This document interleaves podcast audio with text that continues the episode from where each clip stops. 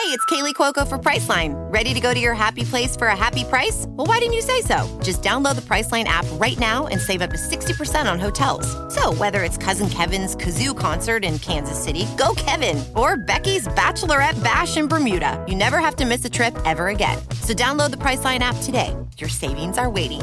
Go to your happy place for a happy price. Go to your happy price, Priceline.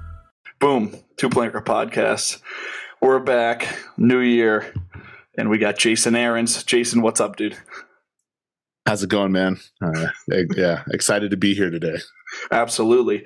So this might be the first time I'd have to go back and look over the list, but this might be the first time I have a guest who has their own podcast, and uh, and that's a new venture for you. So let the people know right up front what you've been up to with that. Yeah, yeah. Uh, myself and Pete Arneson uh, have been yeah attempting to do our own version of a ski podcast and see uh yeah just kind of see how it goes uh i think you guys have been doing it really good like between two planker and mayrand uh i really i feel like it covers a broad spectrum within the ski industry but pete and i i guess are just always finding ourselves talking skiing at a level that it's just kind of like ridiculous that we pay as much attention to it as we do. So we figured we're going to try to uh, record it and get maybe a different perspective on on a ski podcast. So um, we got some, yeah, we we're working on it. Pete Pete has dropped a lot of time and energy into this, and I'm really appreciative of his uh, his level of dedication right at the early stage of this. But good yeah. enough podcast just recorded the fourth episode. Nick Goepper dropping soon. uh pretty pretty sick that Nick wanted to like hop on and chat with us and kind of do like a completely I mean like I don't know just not not as uh scripted podcast maybe um so that was it's pretty cool to yeah kind of get to get that angle of it yeah. So if you could just give your background and Pete's background, because that'll lead into my thoughts on the podcast. But just give everyone a quick summary of like what you guys bring to the table. Yeah, totally. I mean, so Pete Arneson uh, is the guy who got me into judging initially. Uh, he moved to Tahoe. We met up, and he had been judging the biggest events before I was, and then got me into judging. And then Pete, uh, after judging for several seasons, uh, decided he didn't really want to judge anymore and started announcing. So he's been doing X Games, Dew Tour, World Cups, uh, all types of contests, uh, venue announcing, and like live broadcast. And then myself, uh, getting into free ski judging, have been doing it for 10 plus years. So uh, kind of trying to bring that really uh, i guess in tune with the contest scene uh, conversation that we're constantly having about the ins and outs of that really intricate sport. Yeah. And okay so and that's why i think your podcast is so good if you if people are interested in the freestyle scene because i've always thought at least for this show and i'm sure other people have thought this that it'd be fun to have like a weekly a weekly podcast about like the actual competition side of things like kind of like a sports center for skiing and uh, and you two are like really the only guys that are qualified enough to talk about it because you actually stay up to date on all the obscure competitions going on around the world. Yeah, we do definitely feel like uniquely um, suited to be trying to do this. And I know Pete Watch listens to a lot of like sports podcasts, and I think he gets juiced on the idea of trying to bring that element to skiing because I feel like like skiing is can have so many more um, some more things going on you know to continue to like bring the culture together and give different aspects. And like we if if the contest scene isn't talked about people don't care about it. They won't care about it you know? It really um i think you can bring to light like the really competitive side of the sport that's only been documented in certain ways so far. Yeah. Yeah and this is good timing too because x games is coming up. And as pete said the other day on your podcast um he was referring to uh, competitions in Europe. He's like, oh yeah, that thing in Europe happened. When's X Games? And I feel like that's how I view it. I feel like that's how a lot of people view it. So I want to get you on before X Games because uh, will you be the head judge there this year? I will be. Yeah, I'll be okay, coming back yeah. out to Aspen. Yeah. So I don't want to go too deep on the judging and the competition because you're involved in a lot of different stuff.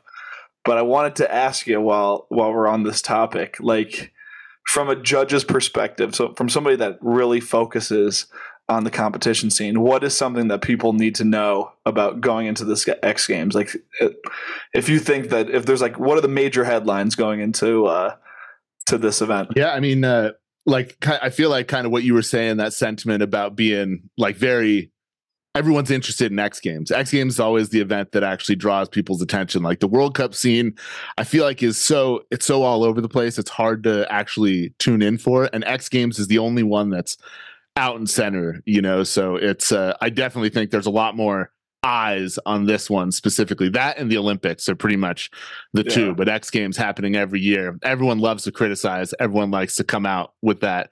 Uh, X Games this year, the cool thing is like we're going to do things kind of differently it sounds like like x games really is taking a lot of this athlete perspective that they've been getting from their athlete um, owners and investors and saying we want this contest to represent something different than world cup represents like we want to have a style element that actually is defined through this contest rather than just say hey go go for broke spend as much as you possibly can do your normal contest run and within reason, these guys, I mean, these guys are still doing their really tech tricks, but trying to just add elements to the contest that make it less about the way the World Cups currently reward skiers. Um, still the best in the world coming out to compete.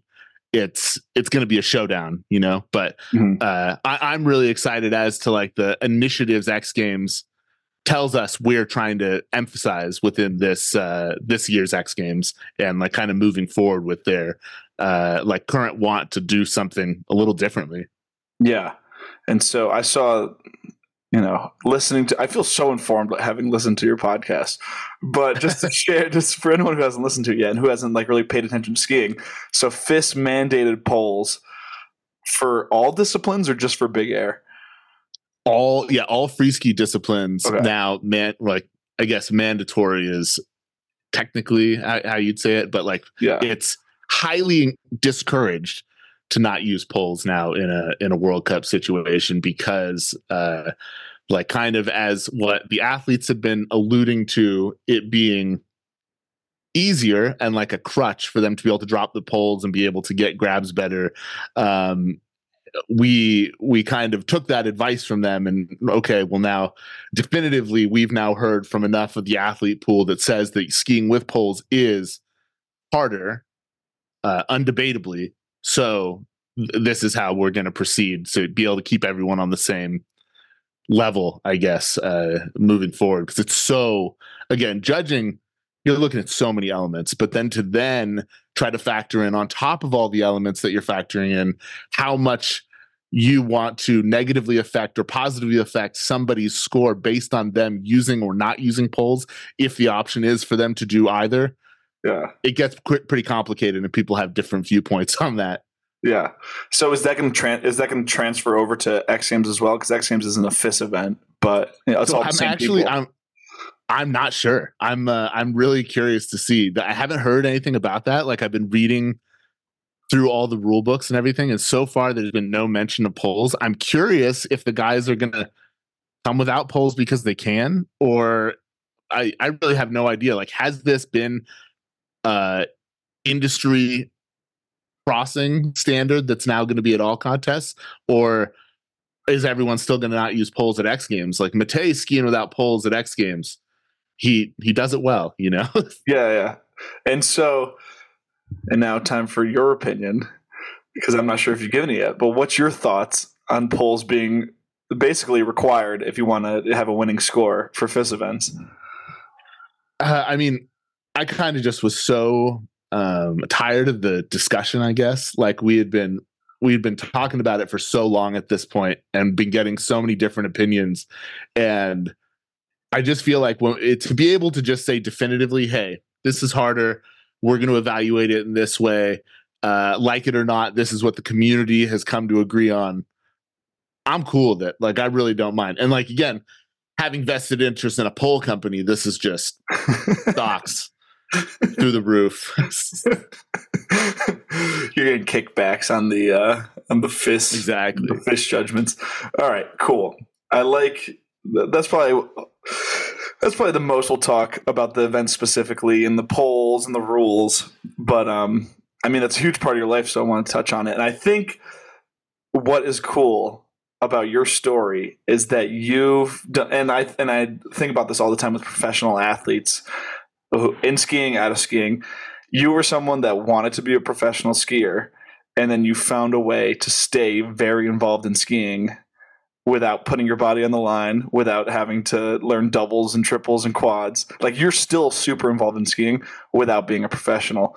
Um, and I think maybe um, before I ask any questions related to that, what was that process like for you? Like accepting that you weren't going to make it as a pro, but you still want to be involved. Yeah, I mean, uh, for me, it kind of was something I even determined from a young age. Like I, I, I enjoyed doing it uh, from when I started actually skiing consistently. I just knew it was something that I had, like, I guess, found found a community, found a culture that I really feel like fit with what I was interested in, and I felt so uh, interested in it over the years that I just knew. I, I didn't know how long I actually was going to ski competitively. I knew I wanted to find something to do within the ski world. And I um, initially just wanted to be a team manager. Like I met my mm. Salomon team manager when I was younger, riding for Salomon, coaching with the Jib academies, and I was like, man, this job sounds awesome. Like you're just traveling, going to ski all these places. You're responsible for hooking people up with stuff. You know, like all I knew my team manager as was I, I email them and I get whatever gear I need for that year. Um, and that sounds like a pretty easy job and a job that get, got you to stay like connected to skiing and in a cool way i thought uh, maybe that was just something i was always drawn to but then i, I just kind of like started to gear once uh, i mean when we started doing good enough that was kind of when i i stopped trying to make it as a, a uh, I feel like a professional skier. Like we are trying to do something, but like within the contest scene, it's hard making it. You know, I did US Opens, I did Dew Tours, mm-hmm. I got smoked. Uh, it, it really, it kind of came to uh, looking at like, okay, well, uh, I'm I'm having fun doing this. I want to stay involved. Uh, what ways are there for me to stay involved? And um, yeah, I just uh, judging kind of.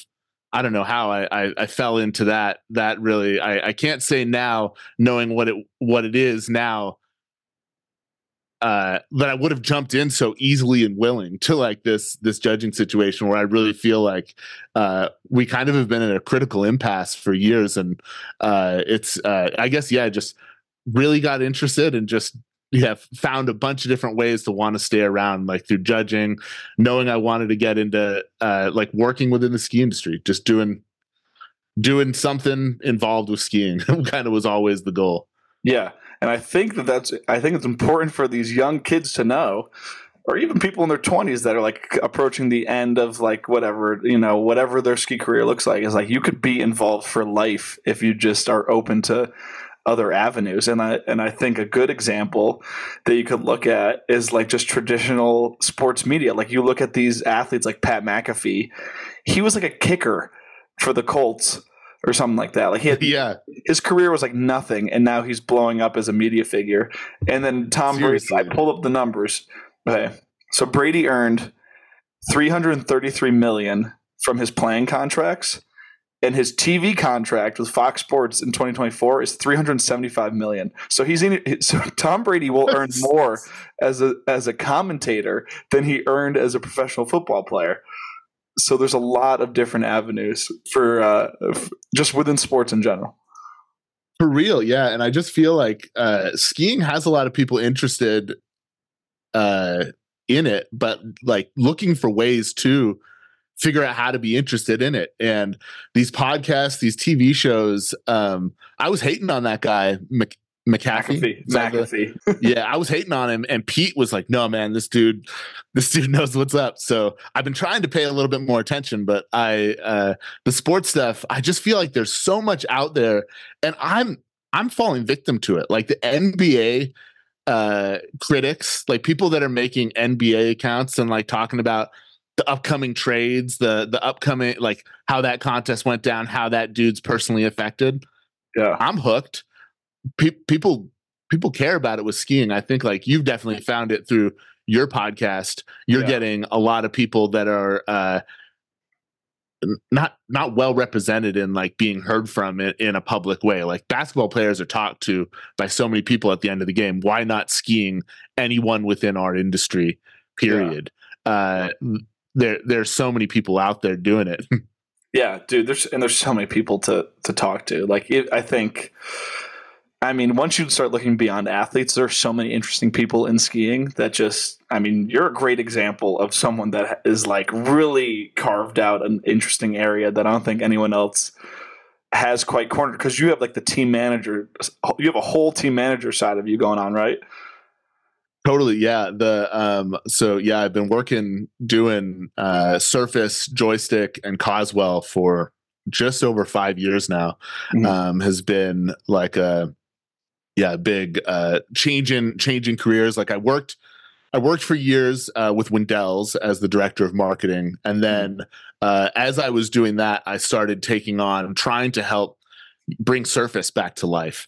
Um, so like while I was had been judging for a while, while I had been working at Windell's, then um, again, Surface was a brand that I had rode for from when I was maybe uh, 19 or 20 until I kind of, I guess, would consider that I stopped calling myself a sponsored skier. Like I got skis, but I wasn't doing anything. I was I was working at Windell's. I was living up there and kind of doing the office job, uh, director of marketing for Windell's and Y East Academy.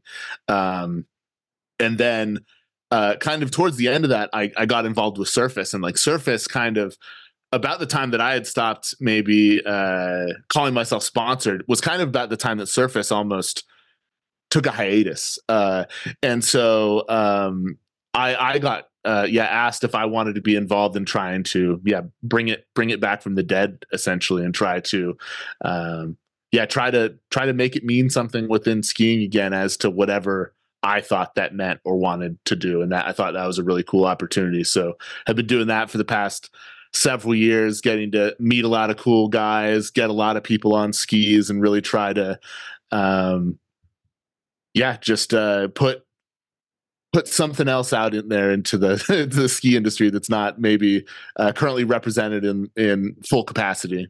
Yeah. So do you have like an ownership stake in those companies, or like, uh, or is it just like you are an employee for these companies? Yeah, so I had uh, I had just been strictly on the employee basis for uh, the last several years, but yeah, as of recently, I am a part owner of all three brands, which is really cool for me because again, I feel I'm really uh, tied to this and really uh, passionate about trying to see this through and see what I can actually do with it. Like Surface meant so much to me while I was sponsored. Um, Mike Schneider, the founder of Surface, uh, was the guy that like at Windell's wanted to give me skis and I, I was kind of on Salomon at the time and wasn't really uh, I guess looking at my my ski scene past the competitive element at that point. And still like when my first couple years riding on surface i was trying to do contests but then kind of realized like all right i'm going to try to uh, figure out my own dynamic within skiing. It's not contest related and um, surface really felt like a really cool uh, avenue for me to be able to try to um,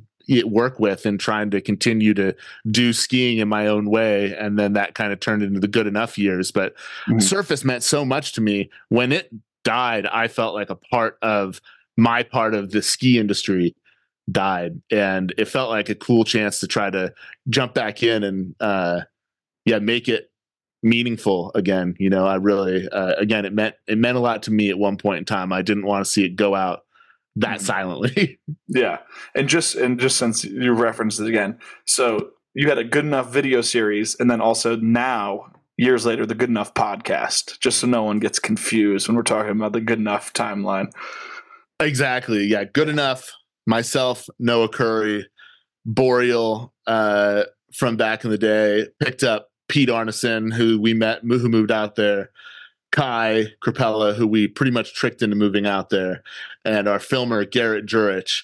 Uh, had a lot of cameos from a lot of friends over the years. Uh, Dash Kamp, skiing's favorite snowboarder, um, but yeah, just kind of wanted to do the video series for for that period of time, and got us to be able to travel to a lot of cool places with my best friends. Um, and yeah, that was kind of the goal. Like we had seen what traveling circus was doing and even being friends with will and andy at the time like man i wish we had the ability to do what you were doing just travel to interesting places and go ski with your buddies. So uh, that's kind of what made the necessity for good enough us just trying to figure out ways to go ski together. And then now i feel like with the with the podcast being able to try to continue to make that mean something within skiing after like again i really when people tell me they've watched the good enough videos i i cringe sometimes but uh, I, I love it at the same time because i really uh, there are people that watch those videos and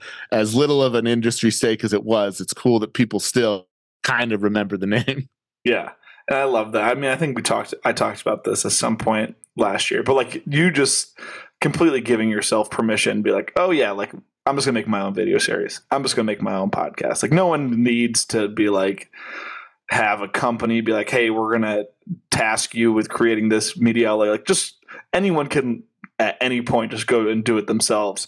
And uh I think I, I don't know. I think it'd be good if more people embrace that. Like, oh yeah, like I want to make a video series with my friends. We don't need. Who cares if we don't have any sponsors? We're gonna make a video series. Totally. Yeah. And uh like spon- sponsors help. Sponsors can get that stuff. Like we had various sponsors throughout the years, but we were we were doing it cuz we wanted to do it. Like we uh it's really funny um talking like reminiscing with these guys recently. Like we I don't think that making the limited amount of money or having the limited amount of money into what we were trying to do then would fly now. Like Noah Curry spent an entire winter in Salt Lake City for like two thousand dollars, including rent. Um, he he knew how to he knew how to do it on a budget, and we were all kind of like Noah was the most frugal of of, the, of all of us, but we we we were we were broke, and we just want we really wanted to do it, and we spent all of our money on going to travel to these places because we knew it would be fun, and it's really cool to look back at a video photo album back in, uh, through the years, you know, trying to make sure we get all those videos off of some of the players that are now going defunct that are only on, only hosted on Newschoolers, only hosted on uh, Vimeo. Some of ours just got deleted recently, so uh, yeah. uh, we need to get them while we can. Yeah. Um, do you do speaking of sponsors? So do you hand out or how, however you could could rephrase that properly. But are you the one deciding who the Surface team is and who the joystick team is? Like, are you are you dealing with contracts and athlete negotiations and all that stuff? Yeah, yeah. Uh, so currently, uh, all all daily operations for Surface, joystick, and Coswell are me. Um, Noah Curry is my my engineer when I need a ski engineered. He he's the one. We have third party fulfillment uh, for all of all of the skis, but like day to day, everything else we're doing, it's me. I'm I'm responding to people's Facebook messages. I'm checking the orders to make sure that the right things are shipping from the right warehouse. And uh, the coolest part of the job, obviously, is the team stuff and being able to try to use our platform as a content platform to make these kids as big of a deal as I I think they are uh, in a lot of ways. So uh, that's kind of the the the one thing I wanted to bring to the table is like trying to just be able to yeah expand these people's digital platform because I think they're really cool skiers and really cool people that I back up and want to see them succeed. Mm-hmm. Um, so it's I mean on the surface front like yeah, and, and, joystick front, yeah, and now will be Coswell. We're jumping right into doing outerwear uh, again with Coswell. It's been quite the hiatus with us doing outerwear, but uh, been working with Joe Blount, uh, Joe Burr on Instagram uh, to develop a whole Coswell line to come out next year. So now, kind of. Uh, have the ability to be head to toe, minus helmets. so, all right, I'm just going to try to link some big concepts together that I haven't fully thought out yet. So bear with me while I try Let's to go. phrase this. But when you're deciding, like, as this, you know, put, putting on your Surface team manager hat, how do you decide from all the people that reach out to you, like, this person's worth investing in, you know, with time, energy, and money, and like maybe this person's not, but maybe their efforts would be better suited towards you know, oh, maybe they're actually a better filmer than they are skier. They should do that. Or maybe they're better on the creative side. Like, how do you decide, like, in your mind as the team manager, pick who's worth investing in? And then also, like, as an athlete, when, do, how do, like, their process of kind of being like, you know what, maybe I would be better just behind the camera rather than in front of the camera? Like, it, trying to, maybe that's too much in one question, but yeah, you could run with that. Yeah, I guess I, I kind of understand what you mean. Like, yeah. Uh, so, some kids i feel like and like this is this is the advice i would give to any contest skier as well. Like do whatever is gonna make you highlight yourself in the way you want to and make that acceptable in your own way you know? Like contest ski kids if you're conforming to try to ski like a certain pro you can't uh, that person's the best at doing them, period. So the more you try to copy them rather than find your own route to achieving that similar level of difficulty, the longer you're going to stay in that person's shadow. If you're trying to be that person's equal, it's very unlikely that you'll actually become that person's equal. So, I mean, within skiing, I'm just looking for individuals, you know, mm-hmm. like people that are out there doing their thing. And I really, I guess I've been told I have uh, like a style preference that's pretty noticeable when you see a lot of the people that represent surface. Um, but i really uh, I, I don't i don't know. I just really i'm a fan of people that are skiing in their way as hard as they possibly can like to their aesthetic and what they want to do. And uh, i guess yeah I really there's a certain style that i probably do prefer with mm. the guy, kind of guys that i do look for. And yeah kind of just people doing their own thing. I mean we get we get a lot of people reaching out trying to be sponsored uh, by Surface. Like I, uh, I know all all the brands do. I, I don't even know what the guys at Line probably deal with, but I mean, ninety percent of them are kids. Um, where like that, you go on their Instagram page and say, "Hey, man." Check me out. Like, I think you should sponsor me. And they got two posts, and both of them, they're holding a lacrosse stick. They're nowhere near skis. Like, you have no gauge of reference of that kid's interest in actual skiing, but they're the people that reach out.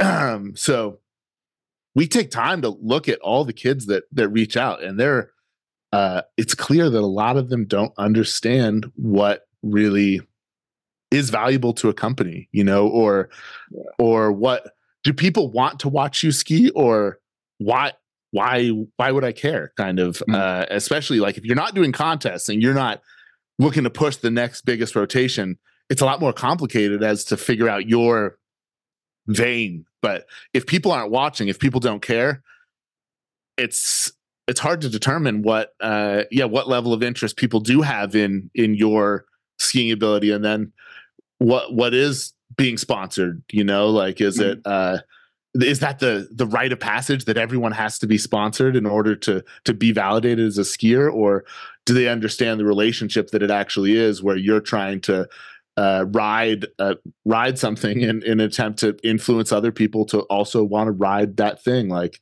um, and in in an industry where these brands are all kind of running within their own vein like you're creating an identity for the brand through your skiing how does what you're doing look like like it displays that i guess? Yeah yeah. I think um yeah it is a like just the whole athlete journey is interesting to me because i never had any delusion that i would be that i would go pro. So i think in for a lot like a, uh, i think the typical journey is like do you every do you even have that first dream? It's like okay i want to be a pro or or i want to be involved but not as an athlete. And then if you decide to be an athlete i think you need to have an honest discussion with yourself at some point and be like, do I even have what it takes? Because you could like have the mental commitment, but you might not have the physical ability or just like the the the resources for coaching and all that stuff. So even if you really want it in your heart, it's you it's not guaranteed. Be honest with yourself, it's not guaranteed. But then no. and then beyond that, it's like what can you provide to the company? I think that's the part where it gets where it gets lost on some people is the you have the skills, but like, are you valuable business wise? Exactly. Yeah. And I mean, like making yourself interesting to watch almost as being like the, the defining factor as to whether or not you're marketable. Like I, I really think Harold has like a really interesting uh, take on his his scheme because he sticks to what he does and he does them so gnarly that you can't not watch. Like they're they're he's he's he's doing the biggest nuggets on anything, you know. Mm-hmm. He that's what he's good at he's going to keep doing it. He's he's he knows that he, that's what he's got, and he's doing the tricks that he does well on progressively gnarlier things in the streets, and then always on interesting things to watch in the park. I want to watch everything he does.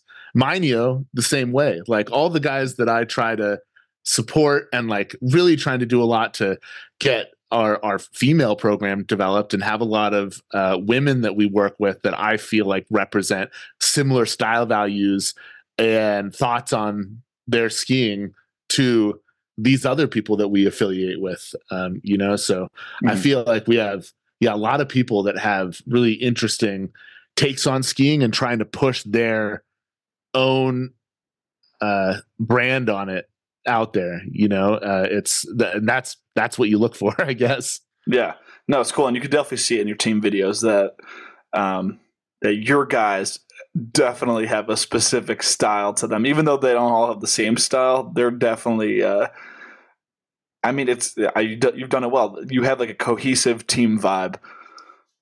Damn, thank you. No, I, yeah. I, I, uh, I feel I feel like maybe that's just telling of what I I tend to look for in skiers, but yeah, um, I feel like yeah, I like I really again all the people that are riding on surfaces that I give skis out to, I I back those people. Like they're mm. they're doing something I think is really interesting. And same on the joystick front. I really joystick again. I I I felt to continue the pole legacy again. Joystick had meant so much to uh, a previous generation of skiers, being myself and watching Hot Lunch, and like I just thought it was so cool that we like skiing had a, a pole brand, and then to see that kind of go away, but stay similarly involved to surface, and then for now me to continue this crazy legacy within skiing and be able to support an even broader base of skiers because there's so few people that are out there being like supported uh, through goggles or or poles. You know, it seems like the ski industry optical area has kind of dried up recently, and there's there's not really people making goggles for skiers. And um, I mean, not that, that anything has to be specifically for skiing, and there's so many really cool skiers in, in a lot of ways that have ski commitments, have other brand things, and be able to continue to make this pole brand mean something through the people that I get to support being some of my best friends and some of my uh like icons within skiing people that i like i that i that they wear goggles that i help give them that's the coolest thing in the world to me because these some of the joystick people are yeah people i looked up to mm-hmm. yeah i think um it's so it, it, right before like you know however many minutes ago you said that like as being a pro the only way to be validated. And it's, i was just talking to jake dubay about this the other day. Team manager line skis marketing specialist whatever he goes by. But we were talking about like how much of uh like sponsorship is people just like cosplaying as like a pro as like a pro athlete, you know, because if some of these contracts aren't even big at all, like you can make more money selling random crap on eBay like a couple months out of the year than you can for most ski contracts. So it's like how much of it how much energy is put into just like being able to say, "Oh yeah, I'm sponsored," when really it's there's no like no real fruit to that labor. Yeah, I mean the one thing I think is really interesting is um how many people buy skis and then tag a ski brand in their Instagram bio as if they're affiliated in some way. And oh, yeah. again, like cool. Like if they if they want to rep surface, I've given them something that they feel they can identify with so much so that they want to rep it on their Instagram bio. Mm-hmm. Great. That's that's cool. That's really cool. However, if they're trying to make themselves seem as though they're affiliated with Surface, that's just kind of curious to me uh, because I like a lot of them. I I I don't know, and I I try to. That's kind of been my uh, prerogative from the second I started working with Surface is spreading out skis as much as I possibly could, like get, providing opportunity to anyone with some type of a spark that I I saw interesting in some way. And like to be honest, some people have reached out to me and said like, "Hey man, I think you should take a chance on me."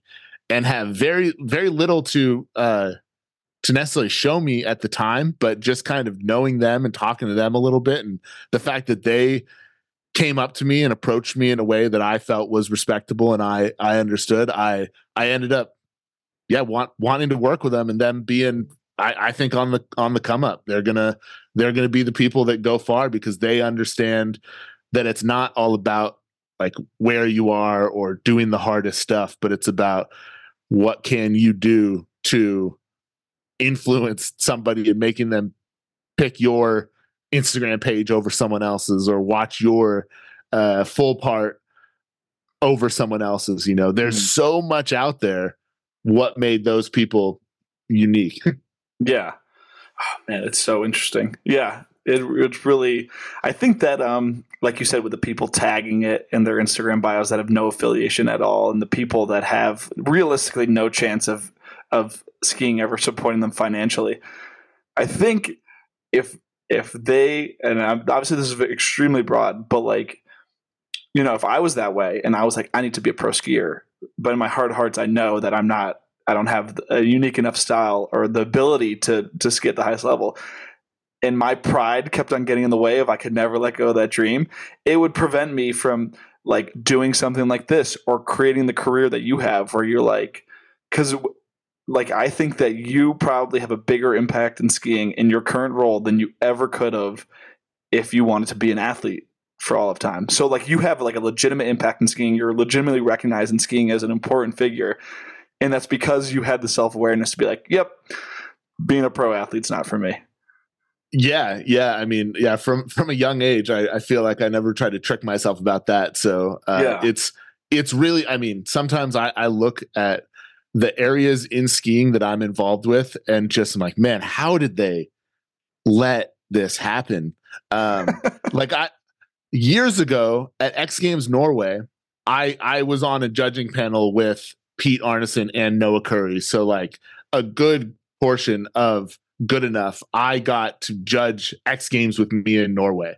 Uh, they're all qualified, but like man, I never thought I'd be able to be in that situation. Like that we'd we'd uh we'd go from like skiing Brian's Head in southern Utah, going and doing road trips down there to then now I'm I'm in Norway with three of my best friends uh judging the biggest ski contest in the world because I saw an, an, opportunity and an avenue within skiing that I, I knew I wanted to stick with. And then uh, being able to kind of bounce around through through marketing sides and all also at the same time being able to keep my jobs completely separate of that very specific scene that's the main vein through our entire sport i think has been kind of a, an interesting uh, dynamic but i think again i that's what i'm always trying to preach to these people that I'll I'll talk to is there's so many ways to stay involved with skiing.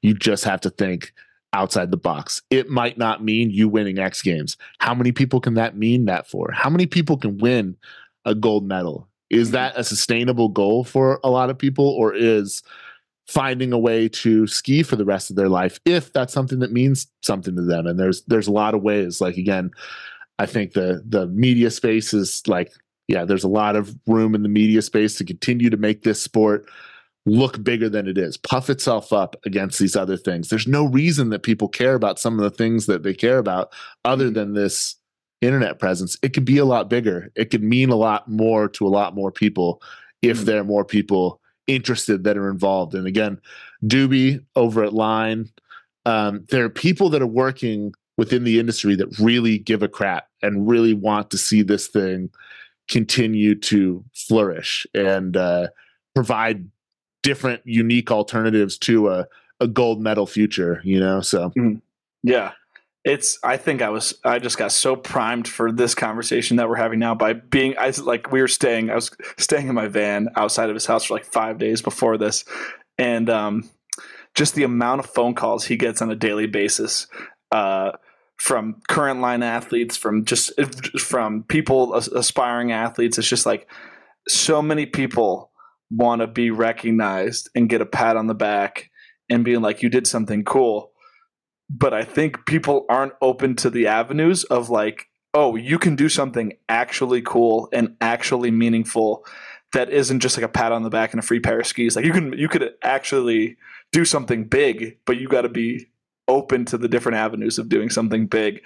Um, yeah, exactly. I think, I think yeah, so much of it is just like cosplaying being a pro. Like no one. I said this to Jake the other day on his couch after uh, watching Washington lose the national championship. I don't think there's like unless you're unless you're like Eileen Gu or Alex Hall or like you're the top top top athlete. Like no one's gonna be Simon Dumont with a Target sticker on his head anymore. Like it's just the, that No, money no. that money's not here anymore. That money's gone. That's a different era of skiing. it doesn't it doesn't seem like it like at least Yeah. not right now and i i really like eileen i just saw the forbes list the other day and she's number two which man that like that's crazy like to get that that amount of achievement coming from within our industry It's that's insane. doing something for our industry. We will see. It's i think it's going to influence participation in some way. I don't think we're going to see the target money anymore. And i mean a hall kind of went on on his own front this summer and was calling out the pay rates at contests and i i can't say i don't agree with him. Like Mm. we've been fighting harder for better payment as judges ourselves and i'm not trying to like put that on the same pedestal as what these guys are doing. But this industry is profitable and interesting and watchable if we make it. Why can't we do a better job to support these guys to be able to make them athletes on the level that they should be compared with? Because people Hmm. don't know about this sport in the same capacity that they know about basketball tennis um baseball football you know it's Hmm. uh these guys are athletes on that level doing things that have never been done before why can't we make people care enough that this can be a real deal uh sport that appeals to the masses and can get that type of attention Yeah, it's uh, yeah. Eileen Gu is is something else. I can't wait for her to come out with a tell all story one day about what's going on behind the scenes because she's just a machine right now, and uh, she's a machine I hope she can uh, keep it up. she- I hope, yeah, she's balancing a lot of different stuff right now. she really is it's impressive and uh yeah man she's she is really on it and i uh i judged her way back in the day USASA nationals i remember my my buddy jamie was coaching her and then he's actually the guy that coached her at the olympics this past year. Mhm. but uh eileen just like was so good at a young age and you just kind of you never thought that she could get this dominant in one specific field. And she's just really figured it out. She's got more in the tank uh and she doesn't really need it you know? Like there's th- she's doing so much other cool stuff and involved in so many different aspects. I feel skiing is fortunate that she still chooses to participate because it's a really cool look for the sport. Like without her in a half pipe contest right now it's you want to see the highest level. You you want to see her compete. Mm-hmm. Yeah, she's got like some some early 2000s Shaun White vibes going on. Like your parents who know nothing about the industry know who knew who Shaun White was and they know who Eileen Gu is. absolutely like she's relevant to the world outside of our small subculture of a community and uh that's that's good that brings eyes on what Yeah. we're doing and maybe we can use that to continue to get more people involved in this sport to bring more people that want to work and live within this industry Yeah. So I'm going to turn a corner on this because I have something I wanted to ask you. And this is about judging. So I was at X Games in 2021, maybe. I think it was still like COVID, COVID X Games, but not 2020. So it was 2021. And uh, somebody very jaded during the knuckle huck in the media pit was like, oh, um, if so and so had a, a monster sticker on their helmet, they would have been on the podium. So, my question for you, and this is somebody that's actually very involved in the industry, and uh, okay it was uh, I'll actually I'll bleep it out, but it was it was he was in the media pit, and and so I was like, "There's no way that that's true," because that just seems ridiculous. Like I don't think ski. There's enough. I mean, actually, Monster as an energy drink company definitely has enough money to pay off a judge, but I just don't like realistically think that that is that happening. Like, are there people trying to no, rig these things? I mean, are there, is that, there money? That's, that's, are you getting rich off of this? No, man. I, that's a that's the funny part because I do feel like uh, people people ask about that, and like the cool part about our industry seems to be that we currently be are completely devoid of that.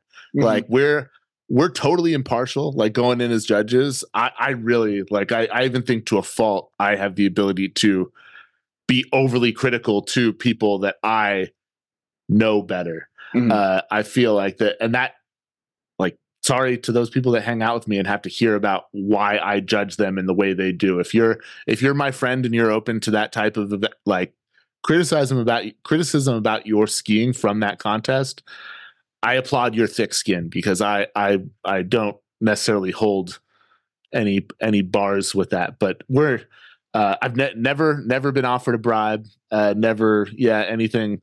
Uh, I, I also so within this now I'm also responsible for doing the judges education hmm. um, mm. portion of of judging internationally. I did five clinics this year, five different countries, um, uh, U.S. being one of them. So I only traveled to four, but Norway, Austria, uh, Canada, Park City, and then did Seoul, South Korea. Uh, but we within our clinic are always talking about like, hey, like just be aware of what might constitute a bribe or be looked at as some type of favorment in some way, and stray away from that. And it really doesn't ever seem to be an issue. Mm. Thankfully, maybe that comes with being a bigger sport that people bet on maybe i don't i don't really know but that uh so far so good we're gonna hope it stays that way and again all our judges are pretty damn impartial and i, I really uh, I, I don't think that anything like that is going to affect them um, in terms of trying to rig an event because of a, a sponsor or or anything like that. Like Monster, Monster is heavily involved in X Games. There's a lot of Monster riders in X Games. Well, but, their logos everywhere, and it's like they're wearing yeah, them on the bibs. They're, they're sponsoring the event. Of course, that their athletes are going to get on the podium because they're paying for everything. But you're just saying that that's not how it works at all. No, no, yeah, thankfully no. And I mean, but Monster probably makes up fifty percent of the start list. Mm-hmm. However. Uh, that definitely i again I, I, don't feel like i've ever heard a story from any judge where anything like that actually happened. So i yeah. think we can say we're we're safe from that as of now. Yeah. Also i think helping the the anti-corruption is the fact that um skiing such a small community and that everyone goes out drinking afterwards anyway so it would slip almost immediately if anything was rigged oh because yeah no one can keep their mouth shut about anything. totally. Yeah no i mean it's a, it's a small community. You'd you'd hear about it you know? It's yeah. uh it's funny. Kai was one of the judges from real ski and did like the live broadcast a couple years ago. And he must have said something overly critical. Mm-hmm. and he became like the mean one. Like they produced him into a mean guy on the espn show. And that's what people remember about him. And i always thought that yeah. was that was pretty funny. But uh I actually do remember that. I remember seeing the video of him being like a dick in the in the real ski cut.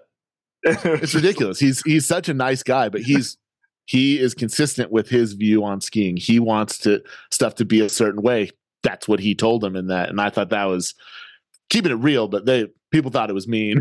yeah, oh, man. Yeah, we could go so deep on all this stuff, but there's right, there's so yeah. many. I mean, being a judge is just, it's really interesting. I think what you mentioned that I uh, that we'll uh, briefly talk about is like yeah, how do you keep your personal biases out of it when you personally know the skiers? And that could go either way. Like you could want to see them do really well, but if you personally know them, you know that they could land that trick better, and other judge might not know that they have it even better than they landed it. So how do you balance that?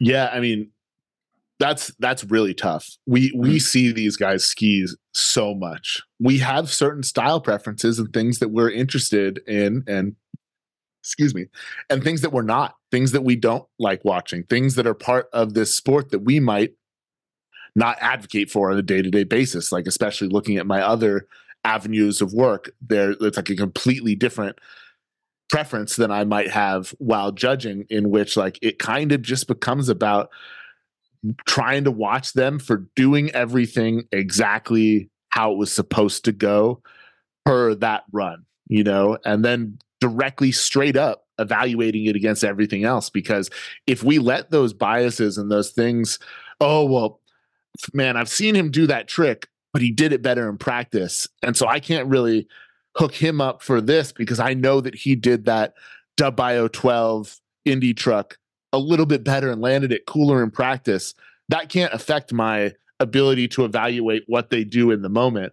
But you kind of just look at it strictly on the merit of what it was. You know, like was that a 16? Was that grabbed through 900 degrees of a 14 you know how how much could they hold the grab are there variances in the grab the landing the takeoff and really putting those elements up against it and trying to take yeah the, the who the skier is and what their personal style preference or approach might be out of it and judge it for its elements the elements that make up the run uh being the criteria that we're we're really overall looking at um but yeah, it's really uh, it is it is tough, but it is something where we just have to be objective.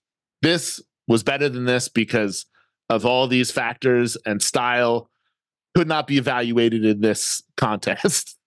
Yeah, dude, I don't know how you do it. How, do you have your friends who are competing come up to you after like any instance of this, be like, "What the fuck? You should like that should have been first. I uh, I mean, so like that's that's another thing that I think is really unique and cool about skiing is our connection to the culture and the skiers. Like we're we're in communication with these guys. These guys are our friends. Like through my early days competing, I was I, or through my early days judging, I was judging people that I had just recently stopped competing with for half a decade and mm-hmm. people that I used to travel with and go go do events with and I I'm judging these people now despite me having uh a, a, long friendship history with with this person and completely be able to throw that out the window like again i tend to think that those people at the end of the day don't get the benefit of the doubt because of their close relationship to that judge. And maybe maybe for them that's that that wasn't a great thing about their career. Like Kyle Smaine is a skier i grew up with uh like just so talented at everything. And he always had what it took to be a professional skier growing up you know watching him he was so good at every aspect of it. And him choosing half pipe and when i stopped competing because at the time we were still we were traveling to contests together. We were both competing in slopestyle he always had half pipe. He always did better in half pipe. But we were at these contests traveling state to state to do these things. And i understood i didn't have a future. He did and I I continued on the judging route, and then years later, I'm now judging him at World Cups, judging him at X Games, judging him at Dew Tour. Um, that's a hard dynamic to step out of, you know. Um, but at the same time, really cool and rewarding when I I was judging the World Cup in Mammoth, and Kyle came down, put down his last run, won the event objectively, and I'm sitting there as head judge for that event having no sway in this group. I'm not even talking, and all the entire group is like, "That that's it. It's it's over. He won. This contest is over." Like, I'm head judge at a contest that this kid that I grew up competing with, traveling with, just won, and I didn't. I had no influence on this. This was just. I was like sitting front row at it almost. You know, it was. uh But it, yeah, it was pretty pretty crazy to like have that dynamic with people way after. Um, and uh, I, there there are so many people that I competed with that yeah ha- like had that and you you uh, you you continue judging them. They had what it took. Joss Bobby Gus. I competed against those guys. They had what it took. Like those guys they went to the olympics. They knew they knew what they were doing in contests and they were good at it. But then yeah for me to like now flip that hat on and just be able to critically evaluate has been a process but i'm i'm proud and thankful for the people that still do talk to me and like are uh, consider me a friend uh, despite the weird professional dynamic that it kind of can throw on any type of personal relationship mm-hmm. do you get like uh uh, like athlete representation get mad at you, like whether that's their their sponsors or their agents? Like, do they, you know, like maybe the athletes keep it cool with you, but like, do their people come after you and get and get tight? Um, no, not not really. No, there's a couple people always that are upset with the the result of the contest. Um, I take certain people's criticism more seriously than others. There are a few people's criticism that I do take with any seriousness, and the ones that I take with the least amount of seriousness are the ones that have a vested interest in a certain athlete. Mm-hmm. Um, because though I know that that perspective is not accurate. Like if another judge is at home and watched the entire event in the same way that we did as judges and they have an opinion that they felt they need to share with me about how they think something should have went differently i want to hear it when it's athlete representation when it's uh, somebody that only watched their riders runs and wasn't really paying attention to the whole contest doesn't know what we're actually comparing it to rather than just looking at a number on a sheet and why my dude's in fourth place. I don't have a lot of uh, yeah uh, time. I don't spend a lot of time on thinking about those those when people hit me up about that, especially so when they are the agent representative of an athlete, which really again only happens in one or two strange certain circumstances that seem to happen mm-hmm. probably as much as anything else. Yeah, yeah, that's really a lot of coaches. Coaches really like the the uh, influence of coaches in the industry now. It's like we get a lot of coaches that have feedback for us. And like the athlete might not even be present. The athlete might not even endorse why the coach is talking to you about a result. However, that coach is talking to you trying to have sway over something that they don't have full and complete insight of. Yeah. Well, it's the same thing. It seems like you're a basketball guy. It's the same thing as when you see the coach run up to the ref and is screaming his head off right in the ref's ear and the ref's just looking away and like hardly acknowledging it. Like it's kind of the coach's job to advocate for their team, whether or not it's the most objective stance of all time.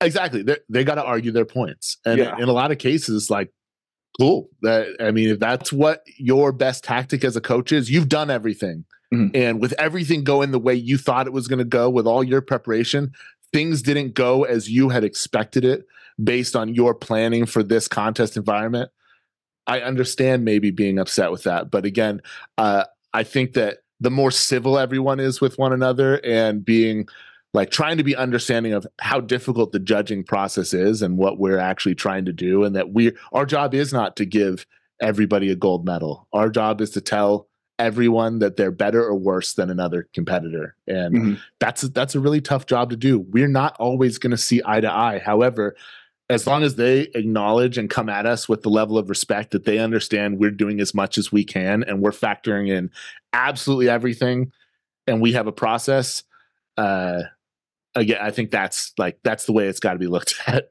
Yeah definitely. So we're gonna switch it up and uh some more lighthearted fun topic. So you've been to like all these competitions around the world, and everyone knows X Games is a great time, and the Olympics is obviously a global event, so that's fun to go to. What's one of the sneaky events throughout the year in these obscure places that you're like, yo, more people like should be excited about going to this. Like more people should go out of their way to go to Georgia or like some of these more obscure countries. So what's an event like not, that for you? Not Georgia. That's that's the first answer. Um, Norway is super sick. Like we yeah. did several X games in Hafjell that are really cool. Norway is just a really cool place. I think more people should go to Norway. Uh, WSF, the World Ski uh, Festival in Whistler that used to be WSI. When that happens, that is a crazy event that I recommend people actually go to. Like X Games, uh, like I don't know from your X Games experience um, how much you actually watched in person or went into the bar at the venue that's hosting the event and looked away from the mountain to watch a live TV broadcast because it's not. It's better to watch it on TV if you want to watch what's actually happening in the event. If you want to be a part of the atmosphere, the crowd, you go stand outside. A lot of people do that. X Games is one of the ones people go do that, but I watch it on TV. I'm at the event. I watch it on TV. It's a better. I get a better view on that contest from a TV. Uh, uh, those two contests again, great atmosphere, actual like cultural meeting that people come together for. Also, uh, I'm I'm actually heading out on Saturday to the Laax Open, where I'll be the head judge for a week, and that's an event that on the World Cup circuit, skiing just got added to last year. Um, Laax is awesome. Laax is a crazy, crazy resort.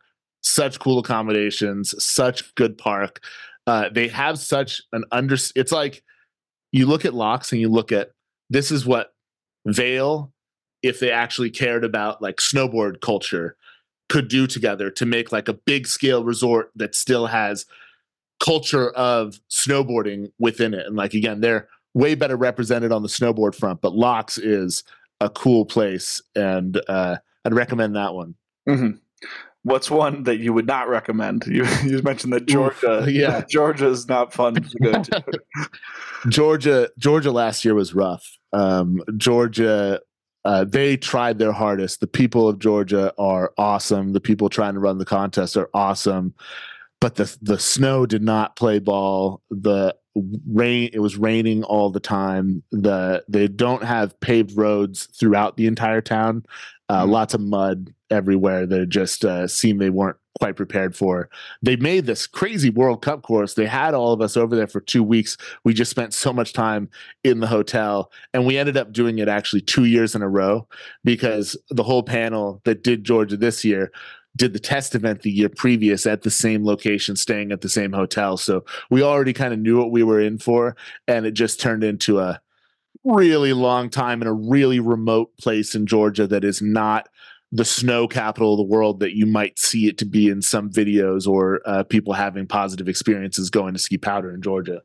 Yeah, damn man, it'd be uh, it'd be cool to get up to those events someday. But it's uh, the you're really, I mean, you are just traveling all over the globe for these events. Like they are not like condensed to one area. They really no. span the whole globe at this point yeah they're uh that that's the coolest part of this like again when i was when i was doing the good enough stuff i kind of had ruled out the fact that i was gonna travel uh much ever like more than a driving distance. Like i kind of come to the fact that i was I was a driver. Anywhere i was gonna go i was gonna drive to. Uh and then it's starting to judge like they're not close. And now doing world cups doing norway x games multiple times like i'm traveling a lot. And uh uh, my my wife and I even got to spend uh, three months in Sweden and then traveling throughout Europe, pretty much because of my uh, my judging. Like judging brought me over there to see that stuff. I really wanted to be able to share that with my wife. I got to go take her over to Europe. Where uh, we just had a daughter eight and a half months ago. Um, first plans are to try to get her over to Europe to like be able to have her experience some of these cool things that I, I've got to experience. I've been lucky enough to travel to all these cool places. I've traveled to twice as many countries as I have states now. Mm-hmm. Um, some of the most ridiculous places that I never would have expected. Russia to the middle of like central Siberia, Krasnoyarsk, uh, going to Beijing, going to Korea, going to Japan, Georgia, uh, Spain. It's just it, I've really gotten to go to a lot of cool places. I really do try to get people involved in judging because this isn't something that I'm gonna do forever. Like I, I really think that it's something that the younger and more connected somebody is to the sport, the better a judge they can be. And one day eventually I'm going to feel more disconnected than I do right now and have for the past 10 years. And when I do, I don't want to be the one placing evaluation on the highest level skiers representing our sport in that level. Thus, we need to create a new future of judges and did you th- i mean I, again i didn't think that i was going to travel to all these places. I'm trying to get people and i've i've gotten quite a few surface kids actually into judging recently. Levi asher is also coming with me to Laax next week as a judge on this world cup. Mike kennedy jordan cooper are both judging. Jojo caprari has been on the judging circuit for a little bit. Like there's there's a lot of ways to get involved in judging and it's a cool perspective on skiing that forces you to travel and check out places that you might not have seen previously. And I, again, I can't say that I would have wanted to revisit and bring my family over to these places had I not gotten the opportunity to do so that I wouldn't have got without judging. And man, I didn't think that was ever going to happen. Mm-hmm. Yeah, it's a good endorsement for getting involved with judging. Do you think that um, I think you might have mentioned this on your podcast. Actually, do you think it's like an essential prerequisite to being a judge ha- that you sh- that you should have competed as an athlete before? Like, do you think that that's a must? Those, I mean, people that have competed before have a unique perspective on it. However, some of the best judges I know don't have a competitive background. Uh, Adam Frisell, who is the Swedish judge at the last Olympics, he judges all these uh, contests with me. I've traveled with him across the world for years. Is one of the best judges in the world. He didn't have a competitive background. He did grow up skiing in northern Sweden around the bunch guys, um, but he he wasn't like on their track. He he didn't have his like established ski career, but he got into judging and is one of the best judges. Like if I'm going to pick people on a panel and I can pick somebody to score and evaluate this contest in a predictable way that makes sense and is explainable to everyone, that's my dude. Uh, Tobias Grotz, the Austrian judge at the last Olympics, that is another one of the judges that'll be judging Adam and Toby, plus Dan Allen, uh, Colorado local's been judging for 20 years, judging at X Games. Toby had the contest route, did the US Opens, has a completely different background, is also an amazing judge. Like these two judges with the the most diversely different, growing up in northern Sweden and central Sweden, growing up in the Alps in Austria, skiing beautiful mountains, having this competitive background, traveling to the US, doing this. They're both great judges. Um, it's hard to say what produces the best judge, but the competitive skiers the more we get competitive skiers into it, the better we have a chance at understanding their unique perspective. And we have gotten uh, quite a few in over the past uh, several years, and we're trying to get a couple more. Like that was a big mission this year for us: is get former athletes involved as much as we can, and get um, female former athletes like at a at whatever rate we can possibly afford because our representation of female judges and females within this industry from the organizational side is just not where it needs to be and mm-hmm. uh, so we got a lot of people coming out to these clinics a lot of a lot of former athletes a lot of people that aren't former athletes and just are really big ski nerds, as I always say, all of the judges are. Like we can have the nerdiest ski conversations and some of the stuff that happens on Newschoolers, some of the stuff on the podcast. Almost anyone I listen to on your podcast would be a good judge. Do they want to do it and do they want to uh, put themselves in that situation is tends to be the question. Mm-hmm. Um, but yeah, it's a it's an interesting perspective. Yeah, dude, I love it you gave us some good info today. We're about a little over an hour, so I'm gonna start wrapping us up. But I think, honestly, talking to you, you have the makings of the next Jeff Schmuck. Like you're gonna be invited on podcasts for a long time to talk about your perspective, seeing like pretty much every single corner of the ski industry. Um, so congrats on that. It's cool. You've had you, built a really sick career. Um, anything you want to leave us off with? No, yeah, I mean, thanks, man. Uh, I appreciate it. Uh, I I feel like I'm I'm very fortunate to be able to be a part of this community and culture in the way that I am and have any type of influence in this. Uh, thank you so much for for having me.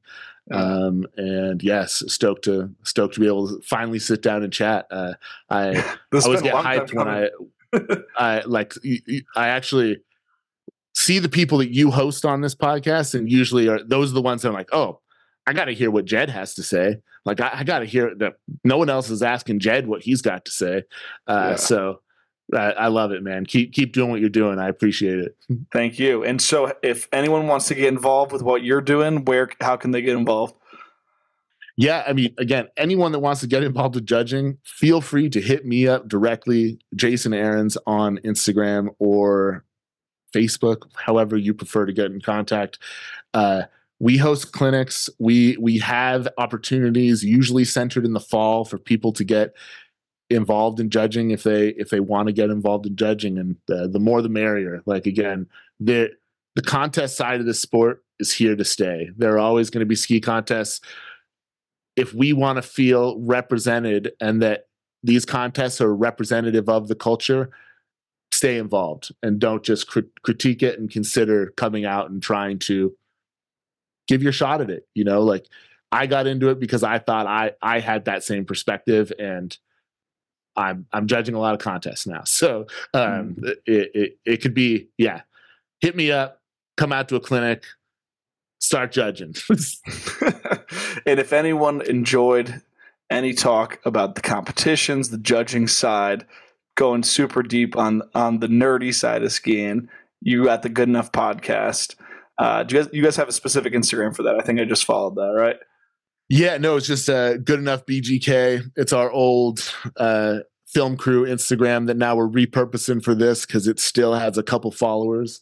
Um, but yeah, new new episodes dropping hopefully weekly. Going to do some X Games content. Going to try to do some late night X Games interviews of athletes, um, possibly ones that we just judged. Uh, so yeah, uh, pretty pretty excited. Got the one we just got to sit down with Nick Goepper and got some really unique um, perspectives that I was fortunate that he felt comfortable enough with us to share. Um, really excited to see him with Pete and the fact that anyone listens. I I hope I hope people continue to listen. It'd be cool to be able to keep doing this and keep nerding out about skiing. Hell yeah. Let's go check that out. And that was Jason Arens.